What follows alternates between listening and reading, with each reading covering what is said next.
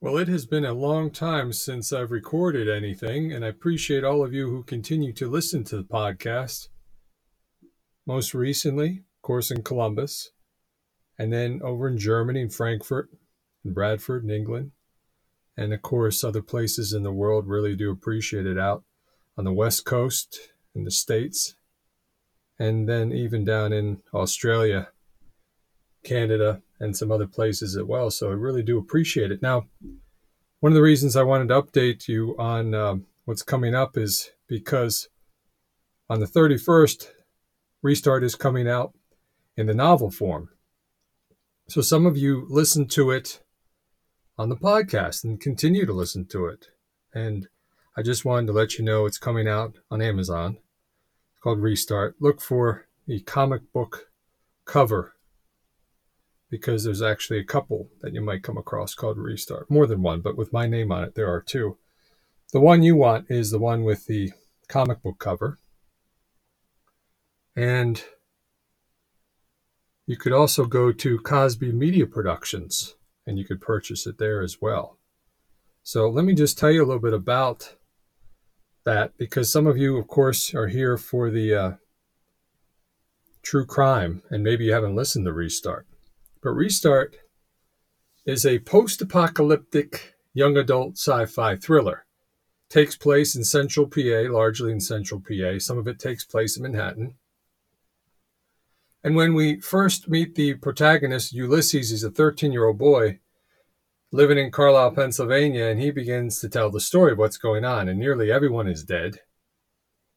And after a few days of being alone in his house because nobody has come home, and the vultures are circling, starting to land and starting to pick. He's had enough. So he packs up food, supplies, gear, like he's going camping, dresses up like he's going to go play paintball, and then literally heads out on the road, heads out on Interstate 81, trying to make his way towards Harrisburg, where he thinks he can find the only family he has left his mother. So that is really where the action begins. In terms of themes, there's friendship, right? What it means to be a friend. What it means to be a friend in very difficult times, right? Trying times, intense times. Because he does meet other people like himself, kids who are alone and in need of friendship and companionship and some type of help because they're trying to stay alive because what they have found out is there are creatures hunting them called the changed, people who were uh, once human and who are now hardwired to track and kill survivors. So that's the world of Restart. Now, another theme, of course, is power, what to do with power. Sometimes we have to wield power for the greater good. But what happens when we need to lay that power down, put it aside? Do we have the wisdom and the prudence to know when to do that? When it's time not to hold on to power anymore. And what about what to do in the face of absolute power, tyrannical power? How do we fight that? How do we fight it and maintain our humanity? So that's another struggle. And is there a time to flee it? Is there a time to fight that power? Is there a time to flee it? So those are a couple of the themes.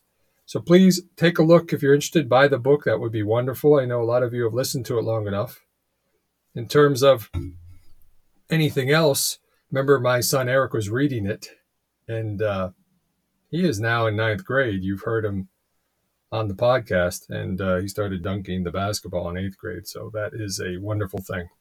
In any event, thanks to everybody who's been listening. And I wish you all the best, good health, and so forth. Go to Amazon.com, go to Cosby Media Productions, buy the book, buy two books. It's the first book in this series. I think you'll like it. And uh, it's just a good adventure thriller type of story with some mystery, okay, and some sci fi. Enjoy.